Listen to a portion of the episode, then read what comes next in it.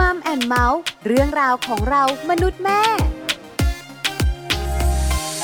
สวัสดีค่ะ Mom and Mouth เรื่องราวของเรามนุษย์แม่ วันนี้อยู่กับดิฉัน ปาริตามีซัพ์เหมือนเคย มีเรื่องมาชวนคุยอีกแล้วค่ะ เกี่ยวข้องกับคุณแม่ตั้งท้อง หรือว่าว่าที่คุณแม่นั่นเองนะคะ หลายๆ คนน่าจะรู้จักโรคจิตเวชในเด็กแล้วคุณแม่แม่ของเราหรือว่าที่คุณแม่คงไม่อยากให้ลูกเป็นโรคจิตเวชในเด็ก จริงๆ แล้วการดูแลตัวเองตั้งแต่ก่อนจะตั้งท้อง ระหว่างการตั้งท้องเนี่ยส่งผลนะคะ ให้ลูกของเราเสี่ยงหรือไม่เสี่ยงจะเป็นโรคจิตเวชในเด็ก วันนี้เราจะคุยเรื่องนี้กันในช่วงของ Mom Story ค่ะช่วง Mom Story มัมซอรี่วันนี้ประเด็นน่าสนใจค่ะ ตั้งท้องอย่างไรให้ลูกห่างไกลโรคจิตเวทในเด็กนะคะ จริงๆ แล้วลูกของเราจะเป็นอย่างไร แข็งแรงทั้งจิตใจ แข็งแรงทั้งร่างกาย อยู่ที่คุณแม่ค่ะ วันนี้มีแขกรับเชิญพิเศษค่ะ อาจารย์ตินค่ะ อาจารย์ตินนภัทรแก้วยอดทิวัฒ อาจารย์สาขาวิชาจิตวิทยาคลินิก คณะศึกษาศาสตร์ มหาวิทยาลัยสงขลานครินวิทยาเขตปัตตานี อาจารย์ตินจะมาบอกแม่แม่รวมถึงว่าที่คุณแม่ด้วย ว่าจะดูแลตัวเองอย่างไร ตั้งแต่ตั้งท้อง ไม่ให้ลูกของเราเกิดมา แล้วเสี่ยงที่จะเป็นโรคจิตเวทในเด็ก ตอนนี้อาจารย์ตินพร้อมแล้วไปขอความรู้อาจารย์กันค่ะมัมสตอรี่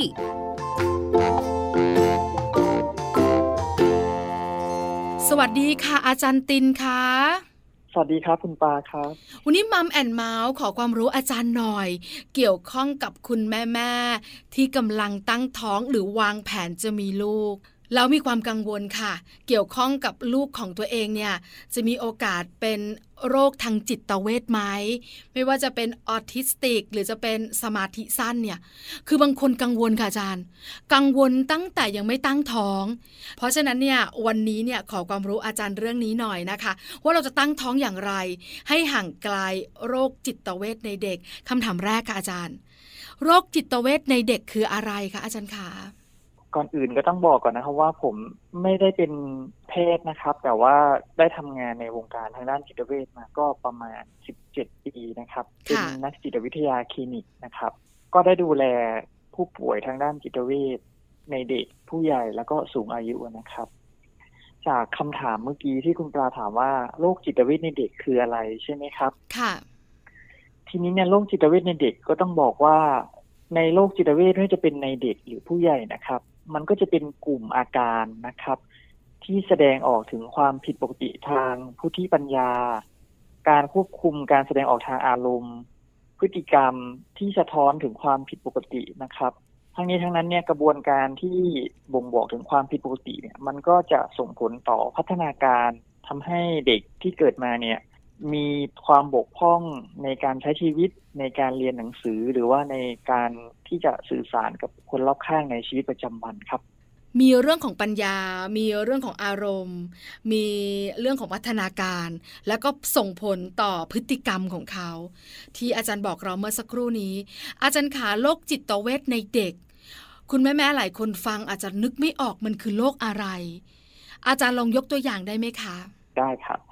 โรคจิตเวทในเด็กและวัยรุ่นนะครับ ก็คือถ้าจะแบ่ง ตามเกณฑ์ง่าย ๆ ให้เข้าใจได้ง่ายเนี่ย ผมก็จะขออนุญาตแบ่งเป็นสามกลุ่มใหญ่นะครับ กลุ่มแรกก็จะเป็นกลุ่มที่มีความบกพร่องทางพัฒนาการนะครับ จิตเวชกลุ่มนี้เนี่ยก็จะประกอบไปด้วยกลุ่มที่เรียกว่าความบกพร่องทางสติปัญญา หรือว่าสมัยก่อนเราเรียกว่าชาวปัญญาบกพร่องหรือว่าปัญญาอ่อนนะครับ ในกลุ่มนี้ก็จะมีอีกนะครับ ก็คือกลุ่มของออทิซึมหรือว่าที่เรียกว่าออทิสติก นะครับ ก็คือกลุ่มที่มีความบกพร่องทางด้านสังคม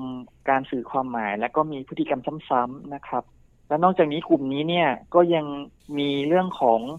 กลุ่มที่มีความบกพร่องทางด้านการเรียนรู้ รวมถึงกลุ่มที่มีปัญหาในเรื่องของการอึหรือว่าการฉี่ลดที่นอนนะครับ ส่วนการอืดและการฉี่รถที่นอนเนี่ยก็ต้องมีระยะเวลาของมันว่า ในหนึ่งสัปดาห์เป็นมากน้อยแค่ไหนนะครับ อันนี้คือกลุ่มที่หนึ่งคือที่บกพร่องทางพัฒนาการแล้วเกิดอาการทางจิตเวชนะครับส่วนกลุ่มที่สองจะเป็นกลุ่มที่มีปัญหาทางพฤติกรรมนะครับ กลุ่มนี้เนี่ยโอ้มีเยอะเลยครับ คุคุณปาถ้าดูในปัจจุบันนี้นะครับยกตัวอย่างเช่น กลุ่มโรคเด็กเกเรนะครับ กลุ่มโรคดื้อหรือต่อต้านนะครับ กลุ่มที่มีปัญหาชอบหยิบฉวยนะครับ กลุ่มที่มีลักษณะหุนหันพันแล่น กลุ่มที่ชอบจุดและเล่นไฟ และสุดท้ายเป็นกลุ่มที่ชอบถอนและดึงผมตัวเอง ก็เนี่ยครับอยู่ในกลุ่มปัญหาพฤติกรรมนะครับส่วนอีกกลุ่มที่สามกลุ่มสุดท้ายที่จะพูดถึงคือกลุ่มที่มีปัญหาทางอารมณ์ กลุ่มนี้ก็จะเป็นกลุ่มที่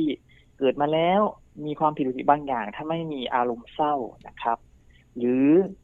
มีความวิตกกังวลที่มากผิดปกตินะครับ หรือมีลักษณะของอารมณ์แปรปรวน เดี๋ยวดีเดี๋ยวร้ายนะครับ หรือบางคนแสดงออกในลักษณะย้ำคิดย้ำทำ ก็มีนะครับ นี่คือสามกลุ่มหลักใหญ่ที่สามารถจะเข้าใจได้ง่าย คือกลุ่มที่มีปัญหาทางด้านพัฒนาการ ปัญหาทางด้านพฤติกรรม แล้วก็ปัญหาทางด้านอารมณ์ครับค่ะมันความรู้นะคะ ปลาได้ยินบ่อยมากในปัจจุบันนี้ คือเรื่องของโรคสมาธิสั้น หรือเด็กที่เป็นสมาธิสั้น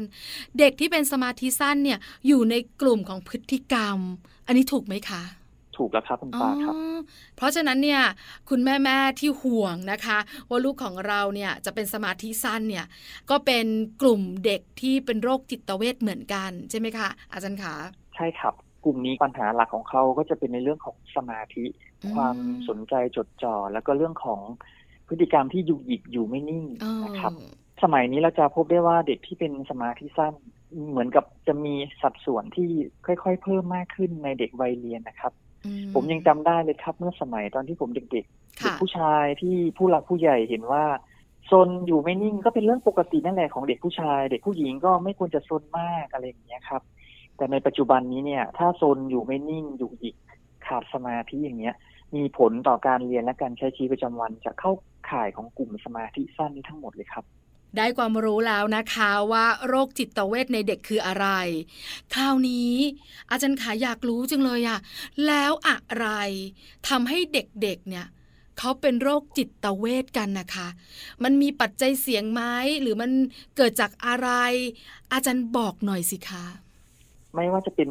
จิตเวทในเด็กวัยรุ่นหรือว่าในผู้ใหญ่นะครับปัจจัยที่เสี่ยงที่ทำให้เกิดโรคทางจิตเวทเนี่ยก็จะมีอยู่ด้วยกันสาม ปัจจัยหรือว่าสามส่วนหลักนะครับ ก็จะประกอบไปด้วยปัจจัยทางด้านชีววิทยานะครับ ปัจจัยทางด้านจิตวิทยา แล้วก็ปัจจัยทางด้านสังคมนะครับ ทีนี้เนี่ยถ้าจะพูดถึงปัจจัยทางด้านชีววิทยานะครับ อันนี้จะรวมถึงพันธุกรรมที่เรารับมาจากพ่อแม่พี่น้องปู่ย่าตายายที่สืบทอดกันมานะครับเราจะพบว่าในปัจจุบันนี้ พันธุกรรมมีส่วนในการกำหนดโรคภัยไข้เจ็บของเราหลายอย่าง ถึงรวมถึงจิตเวทด้วยครับ ที่เห็นชัดเจนมากเรื่องพันธุกรรมก็จะเป็นในเรื่องของเด็กที่มีภาวะสติปัญญาปกพร่อง หรือว่าปัญญาอ่อนนะครับ พันธุกรรมของเขามีลักษณะแบบนี้ โอกาสที่ลูกของ แต่ละบ้านที่เกิดมาในสายพันธุกรรมแบบนี้ ก็จะทำให้เป็นปัญญาอ่อนได้นะครับ ก็อีกอันหนึ่งที่สำคัญสุดในปัจจัยทางด้านชีววิทยาระดับบุคคลก็คือเป็นเรื่องของสารเคมีในสมองนะครับ หรือเราเรียกว่าสารสื่อประสาทตัวนี้สำคัญมากครับ ในปัจจุบันเนี้ยจะพบว่าสารสื่อประสาทจะถูกรบกวนได้ง่ายจากอาหารการกินจากการใช้ชีวิตหรือการที่เรา ดำรงชีวิตในแต่ละวันที่มันทำให้เกิดความไม่สมดุลในสมอง ก็เลยทำให้ป่วยได้นะครับ อันนี้คือปัจจัยทางด้านชีววิทยา ทีนี้ปัจจัยทางด้านจิตวิทยา อันนี้ก็จะรวมไปถึงเมื่อหลังจากที่คุณแม่ทั้งหลายนะครับคลอดลูกออกมาแล้วเนี่ย เด็กๆที่ได้รับการเลี้ยงดูนะครับ มันก็จะถูกปลูกฝังมาตั้งแต่เด็กแล้วว่า เกิดอะไรขึ้นกับเขาในช่วงหลังจากแรกเกิดจนถึงสามถึงห้าขวบปีแรกนะครับ บางบ้านเนี่ยมีการเลี้ยงดูที่แบบประคบประงมมากนะครับ ไม่ได้ปลูกฝังเรื่องระเบียบวินัย เด็กก็จะเป็นเด็กที่ขาดระเบียบวินัยนะครับ บางบ้านมีการเลี้ยงดูแบบปล่อยปละละเลย เด็กก็จะรู้สึกไม่เป็นสุขตั้งแต่เด็กๆก็จะทำให้เด็กรู้สึกว่ามันขาดบางอย่างไป ก็จะมีลักษณะเกเรก้าวร้าวอะไรเงี้ยครับ หรือบางบ้านพ่อกับแม่ทะเลาะกันบ่อยมาก ใช้ความรุนแรงในครอบครัว มีการแสดงออกทางอารมณ์ที่ไม่เหมาะสม อันนี้เนี่ยก็จะทำให้เด็กซึมซับบางอย่างมาจากตรงนั้นนะครับ แล้วก็พัฒนากลายเป็นเรื่องของความเจ็บป่วยไปนะครับ ปัจจัยสุดท้ายนะครับ ก็จะเป็นในเรื่องของทางสังคม อันนี้ก็จะเห็นได้บ่อยมากว่า ปัจจุบันนี้เราเลี้ยงดูลูกเราดีมากในบ้านนะครับ ดีสุดๆ และขณะตั้งครรภ์ก็ประคบประงมดีมาก แต่ขณะที่เขาไปใช้ชีวิตข้างนอกเขาถูกสังคมรอบข้างทำร้ายก็มีส่วนเหมือนกันนะครับ ตัวอย่างเช่นไปโรงเรียนแล้วถูก เพื่อนแกล้ง เพื่อนล้อหรือว่าถูกลุมทำทารุณกรรมทางร่างกายหรือว่าทางเพศเนี่ย สิ่งเหล่านี้ก็จะเป็นส่วนที่ทำให้เด็กสามารถที่จะเจ็บป่วยได้ครับ ยกตัวอย่างที่ชัดเจนในปัจจุบันนี้ที่เห็นได้บ่อยทางคลินิกก็จะเป็นในเรื่องของเราประสบปัญหาโควิดนะครับค่ะและเด็กแต่ละคนต้องถูกเรียนออนไลน์ ทีนี้เนี่ยการเรียนออนไลน์มันก็จะดีในการป้องกันโควิด แต่ในเรื่องของจิตสังคมเด็กก็จะไม่ค่อยดีเท่าไหร่เพราะว่าหนึ่งเด็กไม่ได้ไปพบปะผู้คนสองเด็กอยู่ในห้องเรียนสามปริมาณงานและการบ้านที่เยอะขึ้น ก็เลยเกิดความเครียดบางคนถึงมีภาวะซึมเศร้าเนี่ยครับปัจจัยทั้งสามส่วนเนี่ยมันก็เลยสลับสับเปลี่ยนกันว่าอะไรจะเกิดก่อนหลัง แล้วอะไรจะมากระตุ้นให้เกิดได้มากกว่ากันนะครับ แปลว่า เจ้าปัจจัยสามอย่างนี้มันเกี่ยวพันกันสิคะอาจารย์คะใช่ครับ มันจะเกี่ยวโยงเกี่ยวพันกัน แล้วก็เหมือนกับ ช่วยช่วยสนับสนุนกันว่าอันหนึงขึ้นอันหนึงลงลดกันอยู่อย่างเงี้ยครับอืมแต่ในคนค่ะปกติเหมือนเราเราๆเนี่ยเราสามารถที่จะจัดการตัวเองได้ จัดการกับความเครียดหรือว่าจัดการทางสังคมได้ที่เราพบปะ เราก็เลย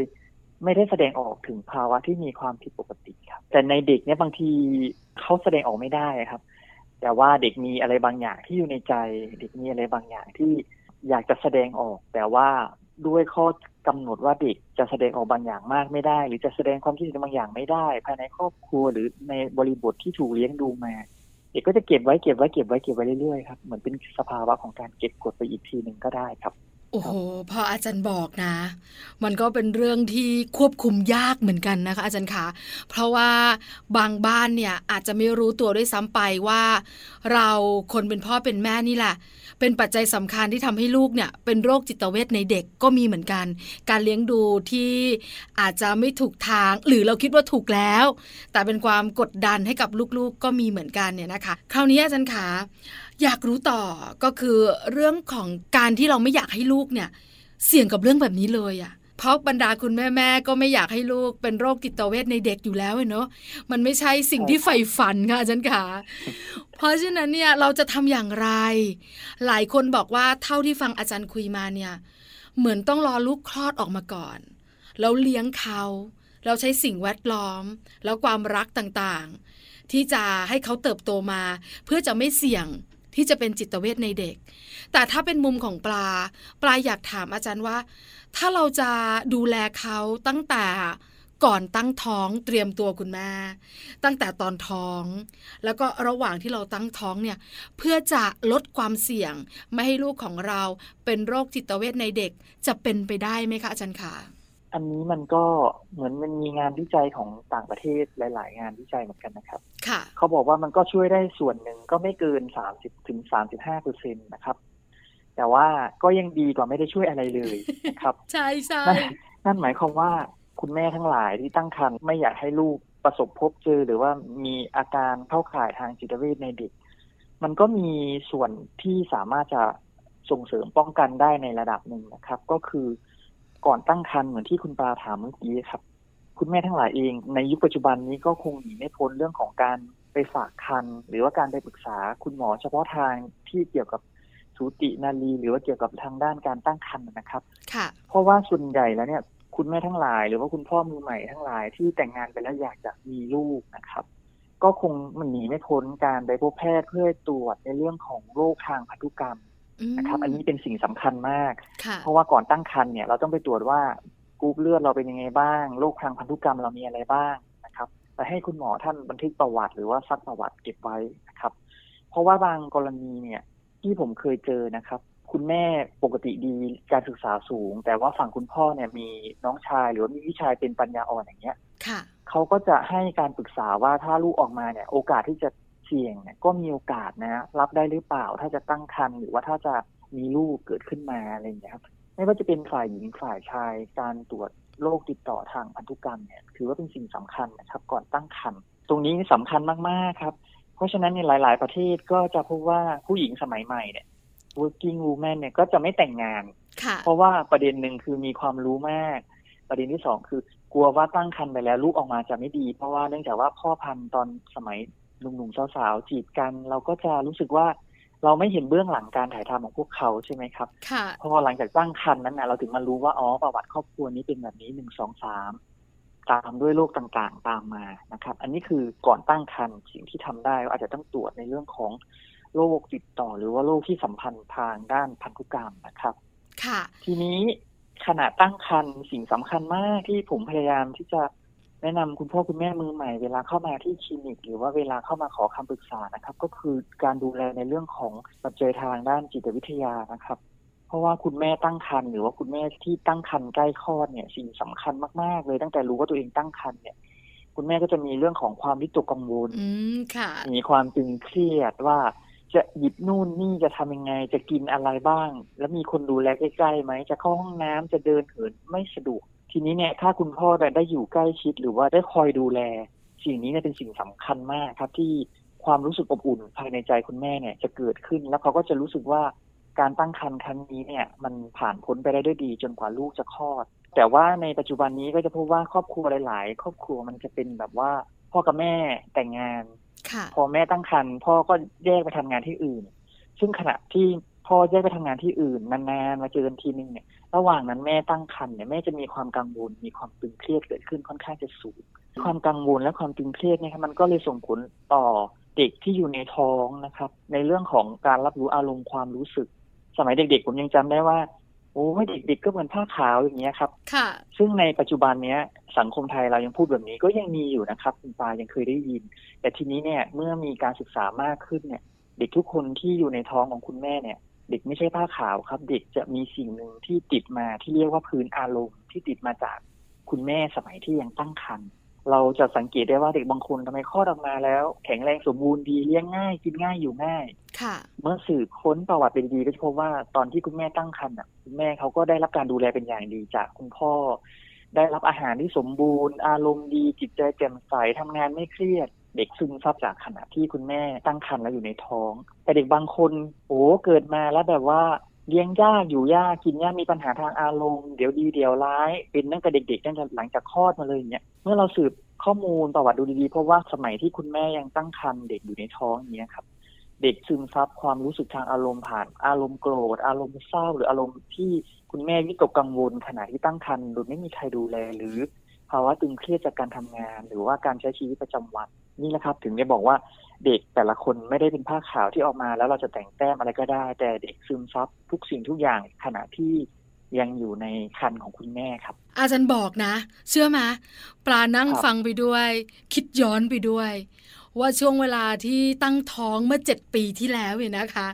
ภาวะอารมณ์เป็นยังไง เราก็นั่งคิดว่าลูกของเราเนี่ย ตอนนี้เขาเป็นอย่างไรพื้นอารมณ์ของเขาที่ติดตัวมาเนี่ย แต่ละคนไม่เหมือนกันถูกไหมคะ พื้นอารมณ์ของเด็กเนี่ยอาจารย์ ใช่ครับอืมไม่เหมือนกันครับ ทีนี้เนี่ยเด็กจะได้พื้นอารมณ์ส่วนหนึ่งจากคุณแม่ขณะที่คุณแม่ตั้งครรภ์และเด็กอยู่ในท้อง เด็กจะรับรู้อารมณ์ความรู้สึกต่างๆก็อย่าลืมนะครับว่าเด็กรับอาหาร เด็กรับรู้ความรู้สึกผ่านการเปลี่ยนแปลงทางสรีระร่างกายของคุณแม่อยู่ตลอดเวลา ขณะที่อยู่ในครรภ์นะครับหรือค่ะแม้กระทั่งคุณแม่ที่ตั้งครรภ์เอง ทางการแพทย์ถึงบอกว่ายาหลาย ๆ ชนิดคุณแม่ห้ามรับประทานนะขณะตั้งครรภ์เพราะว่าลูกจะได้รับโดยตรงอะไรอย่างเงี้ยครับแล้วก็ค่ะอีกอันหนึ่งคือขณะตั้งครรภ์คุณแม่มีภาวะซึมเศร้าหรือมีความตึงเครียดมากเนี่ยปฏิกิริยาทางร่างกาย มันก็จะสะท้อนให้เห็นว่าคุณแม่มีอารมณ์เป็นยังไงนะครับ มันก็จะเกิดการหดตัวบีบตัวของระบบประสาทของคุณแม่เอง แล้วลูกก็จะรับรู้ความรู้สึกพวกนี้เหมือนกับว่า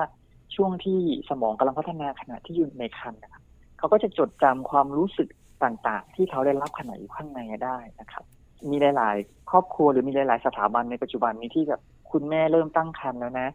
ก็จะให้คุณแม่เปิดเพลงให้ลูกฟังเหมือนที่เรารู้รู้ๆกันนะครับอืมค่ะแต่สิ่งหนึ่งที่ดีกว่าเพลงที่จะเปิดให้ลูกฟังคือว่าขณะที่คุณแม่ตั้งครรภ์จนกว่าจะคลอดเนี่ยคุณพ่อถ้ามีโอกาสก็คือเล่นกับลูกที่อยู่ภายในท้องภายในครรภ์ครับ ก็คือมาคุยหรือว่ามาลูบท้องคุณแม่ขณะตั้งครรภ์แล้วก็คุยกับเขา เขาก็จะรับรู้อารมณ์ความรู้สึกว่าความอบอุ่น ความรักความผูกพันที่คุณแม่รู้สึกปลอดภัย แล้วก็มีใครมาคุยด้วยเนี่ยเขาจะได้ยินจากข้างในนั่นนะครับ อาจารย์ขาเด็กเนี่ยเขาอยู่ในท้องคุณแม่เขารับรู้ได้ ว่าคุณแม่อารมณ์ไหน คุณแม่เครียด คุณแม่กังวล คุณแม่ซึมเศร้าอะไรต่างๆ หรือคุณแม่อารมณ์ดีมีความสุขเขารับรู้ได้ แล้วจะส่งผลต่อพื้นอารมณ์ของเขาเมื่อเขาคลอดออกมา แต่อาจารย์ไม่ได้บอกปลาเลยนะ ว่า เขาจะเสี่ยงกับการเป็นโรคจิตเวชในเด็ก เราแค่คุยเรื่องของพื้นอารมณ์ พื้นอารมณ์ครับส่งผลต่อจิตเวชในเด็กเหรอคะ อาจารย์ขาอันนี้ก็ต้องบอกว่ามันเชื่อมโยงกันหมดเลยครับคุณปลาค่ะเด็กที่อยู่ในท้องการรับรู้อารมณ์ความรู้สึกของแม่เนี่ยเขาไม่ได้สามารถบอกได้หรอกครับว่าอารมณ์นี้คือซึมเศร้านะ อารมณ์นี้คือโกรธหรืออารมณ์นี้คือความวิตกกังวล แต่เขาจะรับรู้ความรู้สึกไม่สบายบางอย่างที่เกิดขึ้นกับเขาในขณะที่ตั้งครรภ์นะครับค่ะ ทีนี้เนี่ยคำว่าพื้นอารมณ์ที่เด็กได้รับมา หรือสิ่งที่ติดตัวมาตั้งแต่ออกมาจากท้องแม่เนี่ย สิ่งนี้แหละครับมันจะเป็นตัวหนึ่งที่สนับสนุนว่าเขาจะสามารถปรับตัวต่อโลกภายนอกได้หรือเปล่า เช่นบางคนถ้ากรณีที่คลอดก่อนกำหนดอย่างเงี้ยการปรับตัวต่อโลกภายนอกน่ะยังทำไม่ได้ ก็ต้องไปอยู่ในตู้อบแต่บางคนคลอดตามเวลากำหนดจริงคลอดออกมาปุ๊บสู่โลกภายนอกเริ่มปรับตัวได้ แต่กระบวนการเลี้ยงดูหลังจากที่คลอดมาแล้วครับ เนี่ยเป็นสิ่งเสี่ยงมาก เหมือนที่ผมบอก ตั้งแต่ตอนต้นว่า ถ้าเด็กที่มีพื้นอารมณ์ที่ออกมาในลักษณะที่เลี้ยงยากอยู่ยากกินยากอารมณ์ ไม่ค่อยดี ไม่ได้ล่าเริงเหมือนเด็กๆทั่วไปเนี่ย ความที่พ่อแม่ต้องดูแลเขาตั้งแต่เด็กๆนะครับพ่อแม่ผมเชื่อหลาย ๆ คนว่าก็ต้องมีอารมณ์กับลูกเหมือนกัน ต่อให้ลูกเล็กๆแค่ไหน หรือว่าให้นมแล้ว โอแล้วหรือว่าให้นอนอย่างดีแล้วแต่ปฏิกิริยาในเรื่องของการตอบสนองทางอารมณ์ ต่อการนอนต่อการดื่มนมอะไรอย่างเงี้ยครับ นี่แหละครับ เด็กก็จะได้รับ ความรู้สึกภายนอกที่ผู้เลี้ยงดูเนี่ยใส่เข้าไปให้ กับพื้นเดิมที่เขาเคยมีอยู่แล้วตั้งแต่ตอนอยู่ในท้องอะไรเงี้ยครับ ก็เลยจะส่งเสริมว่าเด็กกลุ่มนี้จะมีปัญหาในเรื่องของการปรับตัวนะครับ แล้วก็ในเรื่องของอารมณ์ในเรื่องของการแสดงออกทางพฤติกรรมบางอย่าง หลังจากที่เขาค่อยๆโตขึ้นมา แต่มันก็มีบางกลุ่มนะครับ ที่ตอนอยู่ในครรภ์ดีมากแม่อารมณ์ดีทุกอย่างดีแต่ขณะที่ทำการคลอดมีปัญหาติดขัดบางประการ เช่นลกติด หรือหัวเด็กติดระหว่างช่องคลอดต้องใช้เครื่องมือทางการแพทย์ที่จะต้องดูดหรือว่าดึงออกมาเนี่ย เมื่อกระหม่อมหรือว่าสมองมันได้รับอันตรายหรือมีการกระทบกระเทือนเนี่ย กลุ่มนี้ก็มามีอาการทีหลังก็เป็นไปได้เหมือนกันครับ ค่ะ หลายส่วนไม่ว่าจะเป็นทางด้านร่างกายที่เด็กได้ถูกกระทบกระเทือนจากเครื่องมือทางการแพทย์ หรือทางด้านจิตใจที่เป็นลักษณะของพื้นอารมณ์ แล้วก็การเลี้ยงดูขณะที่คลอดออกมา บางทีนะครับคุณปลาเชื่อไหมครับว่า คุณแม่บางท่านนะครับ เลี้ยงดูลูกขณะที่ตั้งครรภ์นะครับหมายถึงว่าบำรุงตัวเองดีมาก เด็กก็แข็งแรงดี แต่พอคลอดออกมาเนี่ย คุณแม่เองกลับมีปัญหาทางจิตเวชร่วมด้วยซ้ำเนี่ยทำให้เด็กเนี่ยไม่สามารถดื่มนมแม่ได้นะครับเขาจะเรียกว่าเป็นอาการจิตเวชระยะสั้น ๆ หลังคลอดนะครับ ภาษาทางการแพทย์เขาเรียกว่าเป็น postpartum นะครับ เด็กที่คลอดออกมาแล้วแม่มีอาการทางจิตเวชเนี่ยเนื่องจากว่าฮอร์โมนหรือว่า ความเข้มแข็งทางจิตใจขณะที่ไปคลอดเนี่ยเขามีความวิตกกังวลเป็นอย่างมาก หรือว่ามีภาวะความตึงเครียดสูงทำให้เกิดอาการทางจิตในระยะสั้นๆ เด็กที่คลอดออกมาบางคนไม่ได้ดื่มนมแม่นะครับ ในช่วงแรกๆอะเนื่องจากว่ามีอาการทางจิตต้องรักษาอาการทางจิตของแม่หายก่อน แล้วเด็กถึงจะได้กลับมาดื่มนมแม่จริงๆจังๆ แบบนี้ก็มีส่วนเหมือนกันครับคือปัจจัยเยอะมากนะคะ ที่อาจารย์บอกเยอะเรามากครับใช่ไหมคะแล้วแต่ละปัจจัยก็เชื่อมโยงกันด้วย เกี่ยวพันกันใช่ครับใช่ไหมคะ เพราะฉะนั้นเนี่ยใช่ครับเราคนเป็นแม่เนี่ยอาจจะพูดถึงพันธุกรรม เราก็ลำบากในการที่จะ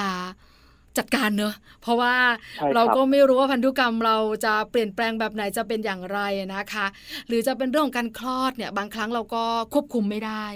แต่สิ่งหนึ่งเนี่ยนะคะอาจารย์ที่ควบคุมได้หรือจัดการได้ คืออารมณ์และการดูแลตัวเองถูกไหมคะอาจารย์ ใช่ครับขณะที่ตั้งครรภ์อารมณ์แล้วก็ การดูแลตัวเองของคุณแม่นี่สำคัญมากๆนะครับ แล้วคุณพ่อเองก็มีส่วนในการที่จะช่วยเสริมสร้างอารมณ์ของคุณแม่และความรู้สึกมั่นคงปลอดภัยขณะที่ผู้หญิงคนหนึ่งหรือว่าคุณแม่มือใหม่คนหนึ่งกำลังตั้งครรภ์ลูกอยู่ อันนี้สำคัญมาก ๆ ครับคุณปาตรงนี้ สุดท้ายค่ะอาจารย์ขาอาจารย์ตินอยากฝากอะไรทิ้งท้ายสำหรับเรื่องที่เราคุยกันประเด็นที่เราพูดคุยกันสั้น ๆ ค่ะอาจารย์ขาท้ายสุดแล้วนะครับ การที่ลูกของเราเกิดมานะครับ จะ เป็นโรคทางจิตเวชเป็นโรคทางกายหรืออะไรก็ตามนะครับ ทั้งนี้ทั้งนั้นเนี่ยมันอยู่ที่ว่าต้นทางของเขามาได้ยังไง นั่นหมายถึงว่าคุณพ่อคุณแม่มือใหม่ทั้งหลายที่จะมีลูกนะครับ มีการวางแผนการใช้ชีวิตที่ดีหรือเปล่านะครับคำว่าที่ดีในที่นี้หมายถึงว่า มีการวางแผนรับมือกับสิ่งที่จะเกิดขึ้นไหมนะครับ ผมเชื่ออย่างหนึ่งครับว่าถ้าพ่อกับแม่มือใหม่นะครับ ที่วางแผนจะมีลูกเนี่ย ถ้ามีการวางแผนว่ามีลูกแล้วเราทำอะไรบ้าง มีลูกแล้วเราจะทำกิจกรรมร่วมกันยังไง หรือขณะที่คุณแม่ตั้งครรภ์คุณพ่อจะช่วยเหลือคุณแม่ยังไง ให้ลูกเราออกมาให้สมบูรณ์ที่สุดเท่าที่ทำได้เนี่ย อันนี้ก็ถือว่าน่าจะเป็นสิ่งที่ support หรือว่าช่วยเหลือทางจิตใจ คุณแม่มือใหม่หรือคุณแม่ที่กำลังตั้งครรภ์ได้ครับ ค่ะ วันนี้ Mom and Mouth ขอบพระคุณอาจารย์ตินมาก ๆนะคะสำหรับคำแนะนำและความรู้ดี ๆ ค่ะ ขอบพระคุณค่ะ ครับ คุณปาครับ สวัสดีค่ะ ครับ สวัสดีครับ Mom Story